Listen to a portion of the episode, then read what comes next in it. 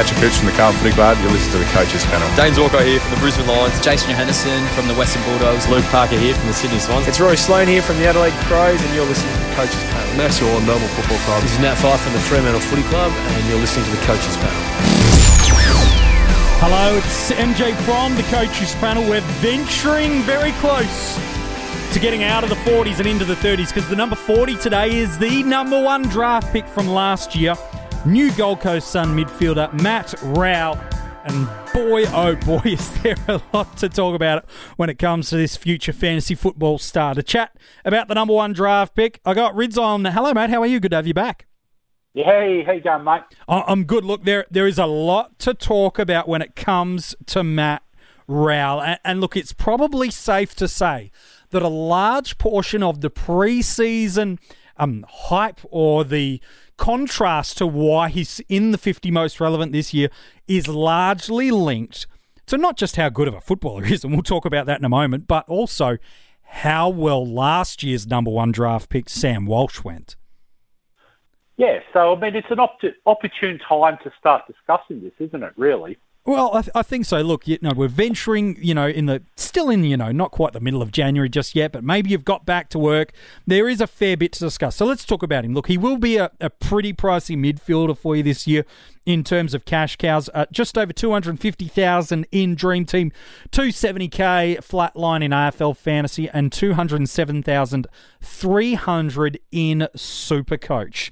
For the past few years, in the junior levels of the game, Matt Rowell has been the single most dominant figure during that two year period. He's won back to back best of field medals in the under 18 championships in the grand finals um, uh, uh, for Oakleigh Chargers. In fact, this year in Oakleigh's premiership win, just a, a sneaky little game from Hidbrids 44 disposals and two goals. Not a bad day out. Yeah. Ah, yeah, just the average day. Yeah, not a bad day at all. Look, if you want to see some of the breakdowns of his full stats from the under 18 championships and the NAB League, it's all in the article today at coachespanel.tv. But at the under 18 championships this year for Vic Metro, he averaged 25 disposals a game, 12 of those were contested possessions. In the NAB League for the Oakleigh Chargers, where he played with his now again teammate Noah Anderson, Noah Rowell averaged just, again, not bad. 171 Supercoach points, it's not bad. And 123 Dream Team and AFL fantasy points from those seven games. He averaged 32 disposals. 17 of those were contested touches. Eight tackles, four marks again. Look, pretty safe to say, Rids, that as a junior, he's been just so dominant. It's not just because of how good he is as a first touch player in stoppage. He really is a pretty complete midfielder for just someone that's 18 years old. He really does match up to the Sam Walsh from last year. So he actually looks he he's ready made, isn't he? Really, you could actually build the case that right now he's the best midfielder at Gold Coast. That's not a slight on the talent they have. It's actually just an indicator of how good he already is. Well, there is a two-time premiership midfielder that did join them this year. Oh, come on, mate. Old tiger. anyway. Look, he, he's he's an inside bull, bull. He doesn't waste touches. He's got a burst of speed away from stoppages. He has a defensive element for his game.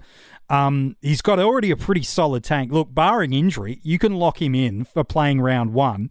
He is priced over 200k across all fantasy formats. But if he can do anything close to what Sam Walsh did last year, then he'll be worth every cent. I guess the question is can we compare the two side by side? And because what Walsh did A, does that mean Rowell's going to do B? Of course not. But the fact of the matter is, it is so fresh in our mind that we have to do this discussion again. We do it every year. I think the coaches panel leads the way in the way to discuss this.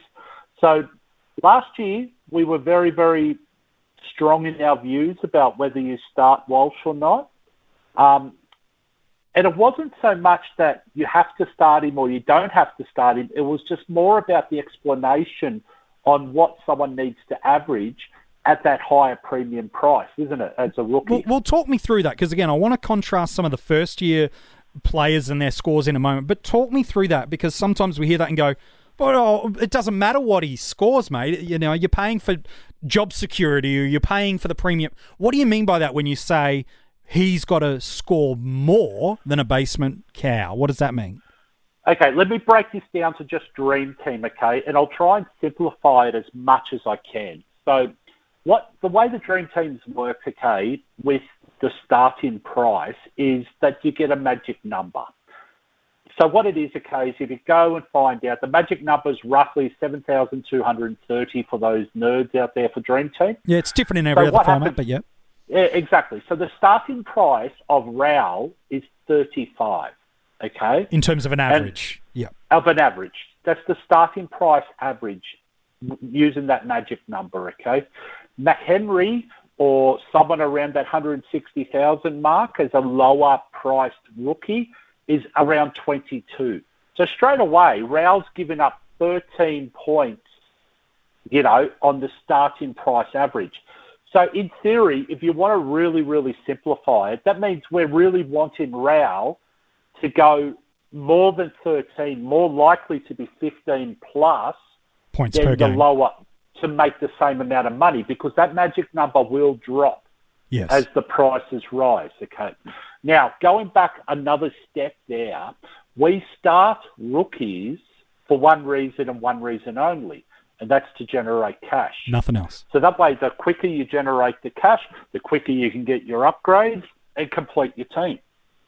So there's a lot of strategy around doing that. And again, we won't go specifically into that right now. But the thing is, okay, and the important part about this is how many rookies are there in the midfield? The prices. And will do you think Rowell will average anywhere from 15 to 20 points better than the lower priced rookies? Okay.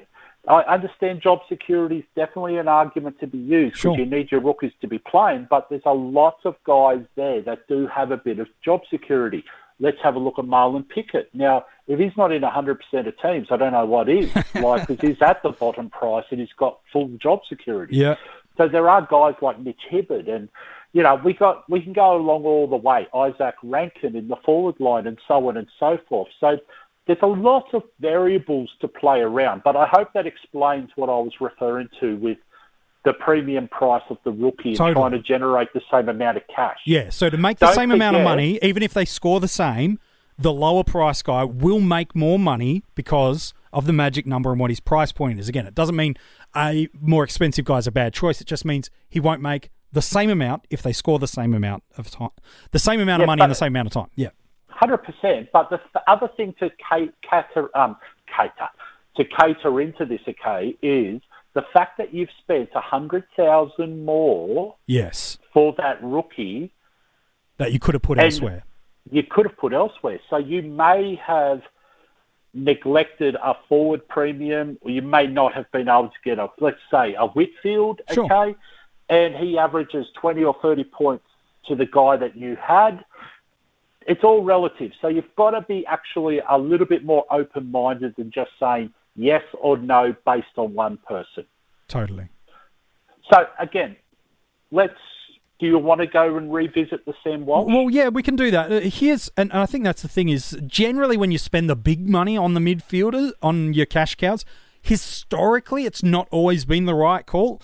You know, is Sam Walsh the outlier? Maybe, maybe not. But look, Walsh's last year, his debut season, he averaged 86.9 in Supercoach, 92.2 in Dream Team and Fantasy. If you look back at some of the other number one selections um, and the mini draft picks of the past 10 years, look, I'll take the key position players out just so it's fair, but Cam Rayner in Supercoach went at 60 in his debut year, 58 in Dream Team and Fantasy. Andrew McGrath was pretty much a flatline 70 across all the formats. Lachie Whitfield was a 73 in Supercoach, 71 in Dream Team and Fantasy. David Swallow, 79 in Supercoach, 76 in Dream Team and Fantasy. Then the mini drafts, which are a bit unfair because one, they were basement price, so there was no premium, but two, they had an extra year in the AFL system, but just for the giggles of it. Um, O'Meara went at 89 across all formats. Brad Crouch went at 92 in Dream Team and Fantasy, 87 in Supercoach, and Jack Martin, yuck, 50 in Dream Team and Fantasy, 56 in Supercoach. So, so there is a little bit of a gap between. Look, sometimes you do see guys enter in and they crack really strong numbers. Dyson Heppell as a defender was good for us. Toby Greene's probably the real win. You know, years and years gone by too in his debut season, but sometimes we get that value for money. Other times, we might be overpaying a bit. Hundred percent, but that's the way it goes. Okay, so it's not as clear cut as saying because Walsh did it last year, it's going to happen again. Yeah.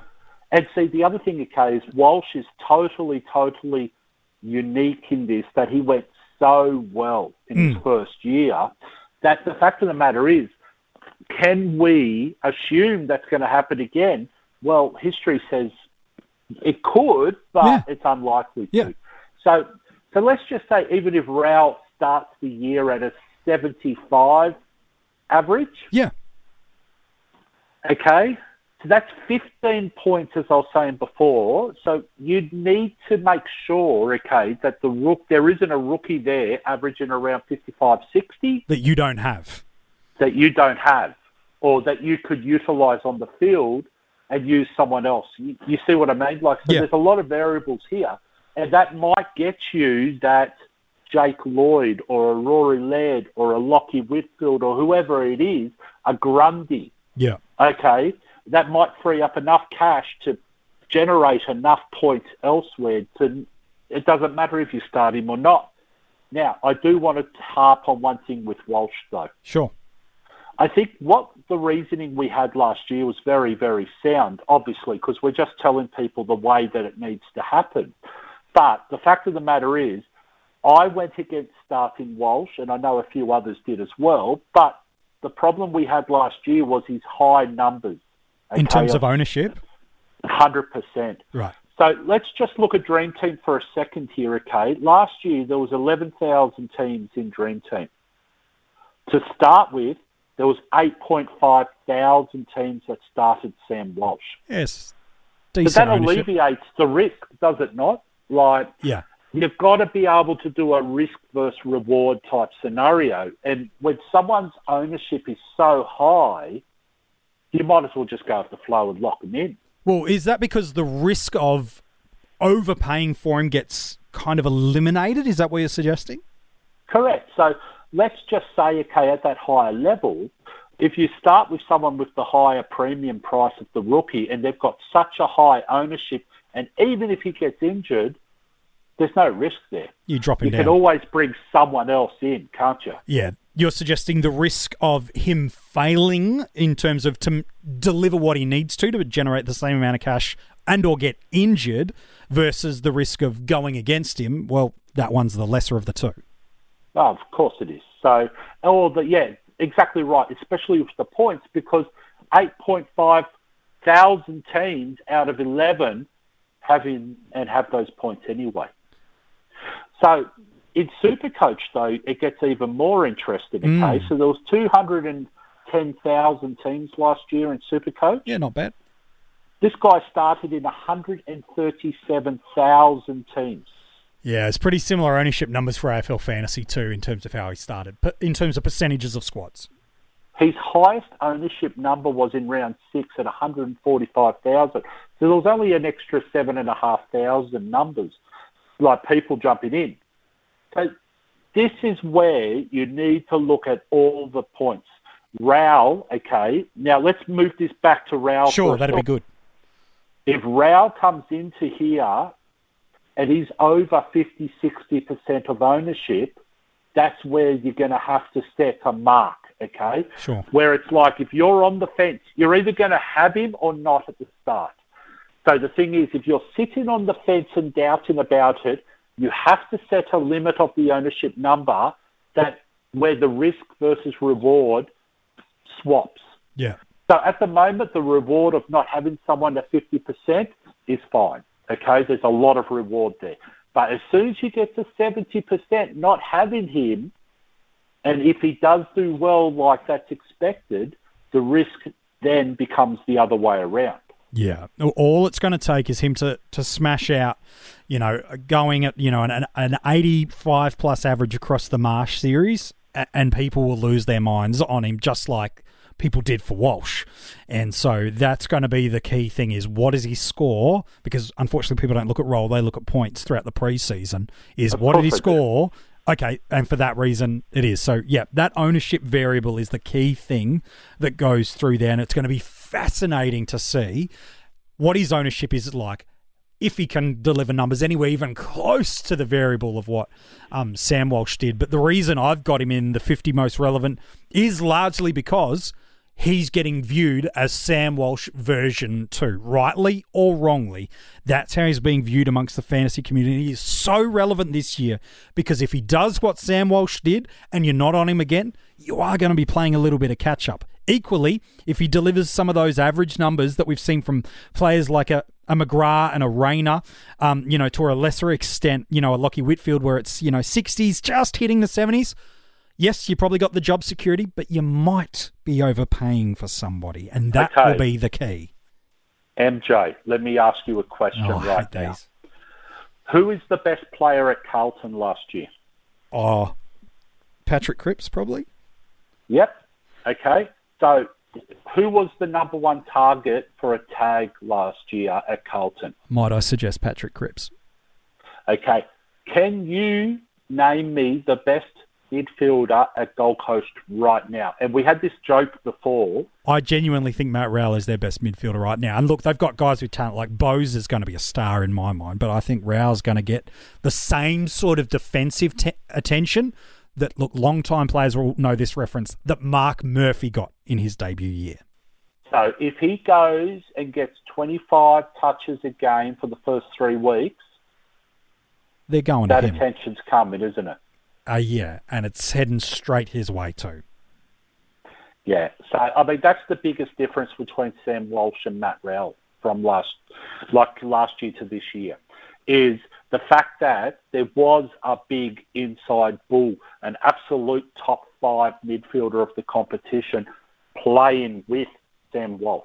Yeah. For what it's worth, the first six rounds of the year for Gold Coast, again, it's crazy that we're talking taggers about Matt Rowell, but the first six rounds Port Adelaide, Geelong, Sydney, Fremantle, Melbourne, and then GWS are the first six games of the year. So I would suggest round three, Mr. Hewett would be the biggest worry at that stage. Yeah, if they play him, yeah. So he's going to be the one. So that's going to be the round that he goes up and down in Dream Team or Super Coach if he plays the first two first few weeks. Yeah. Is round three's his price will be first impacted. At that hundred thousand more, and this is probably why he's not higher in the top fifty at Yeah. this stage. I'm assuming is because of this discussion we're having right now. If some attention goes to him and he gets a fifty, It's going to hurt you you. can almost kill that cash generation, can't you? Yeah, especially, you know, two or three weeks in, not just, you know, dropping out after that first round. So it's one of the reasons why he's factored in there for me, no doubt. So before we talk drafts, here's a question. Do you have, look, early January, is Matt Rowell in any of your sides at the moment? Yes, he's in all of my teams. Yep. But the fact of the matter is, okay, he will be in all of my teams because I'm waiting to see which mid rookie jumps out and haven't got. replaces him, and then I save a hundred thousand. Nice, yeah. So what you're doing is you're trying to, rather than find a way to squeeze him in, you're build, you've been able to build your side with the players you want, but to be able to keep him in with the thought process of, I'm a, I want to see someone that can do the same, but at a 100 grand less. Well, yeah. Well, it doesn't have to be the same as we were saying before. What we're looking Cash for is someone that's going to generate the same amount of cash, but also not hurt us much with the points because we're going to utilise that money elsewhere. So if you think about it, okay, if you've got Anderson and Rowell in your team, Mm. you plan to have them in your team at the start, but if then two rookies appear from nowhere, that's 200,000 you can generate and turn what a 500,000 forward into a 700,000 forward. Yeah, that's right. It's pretty handy, that's for sure. Let's talk about him in the drafts because, from a keeper league perspective, he's going to be valued incredibly highly. Um, regardless of the ladder position in a keeper league, I'd be doing anything I could to go and get him. He is the clear number one selection in an existing keeper league right now, barring something extraordinary being dropped back to the pool. I'm picking Sam Walsh at number one in a keeper league, but in a single season or in a redraft league, Rids, that's where it gets interesting because that's where probably someone might do the oh Sam Walsh scored ninety, he's the number one pick, and maybe jump on him way too early than they should. Because generally, first year players in a single season draft, look, they're last couple of round picks at best. Maybe someone might get tripped up on him early. Maybe. Yeah, so this is when I used to call it the Richie Douglas rule. So as soon as Richie Douglas was taken in the draft, meant that I could start looking at the draftees from the year before. So who's your canary in the mine this year then? That meant the pool was so thin that someone had to select Richie Douglas. I know, Richie. He'd love that too. Oh, good on you, mate. Uh, all right, well there you go. That's uh, who's your Richard Douglas this year? Have you not decided yet? Uh, no, no, I, I really don't know at this stage. I'm sort of lost at this point in time because he's um, no longer around. All right. Well, So I'm sure we'll I'll keep people of someone for you the next time, okay? Yep, great. Next time we chat, I'd like your Richie Douglas. We'll make sure we do a social media post on it too to help everybody Actually, no, I'll tell you who it is. It's All going right. to be Stephen Hill. All right, I'm looking forward to that. I wonder if he pops up in the 50 most relevant or not. You'll have to keep checking back every single day at coachespanel.tv to find out, or you can go and check out the podcast via Spotify and iTunes. If you want 24 hour early access to these podcast episodes, just like a brand new Patreon member, Jeremy Bynan has done. Thank you, mate, for your support. You can find all the links to get that exclusive and the early access content at coachespanel.tv. Tomorrow, we head into the 30s of the 50 most relevant. And I can't wait to chat about this person with you tomorrow.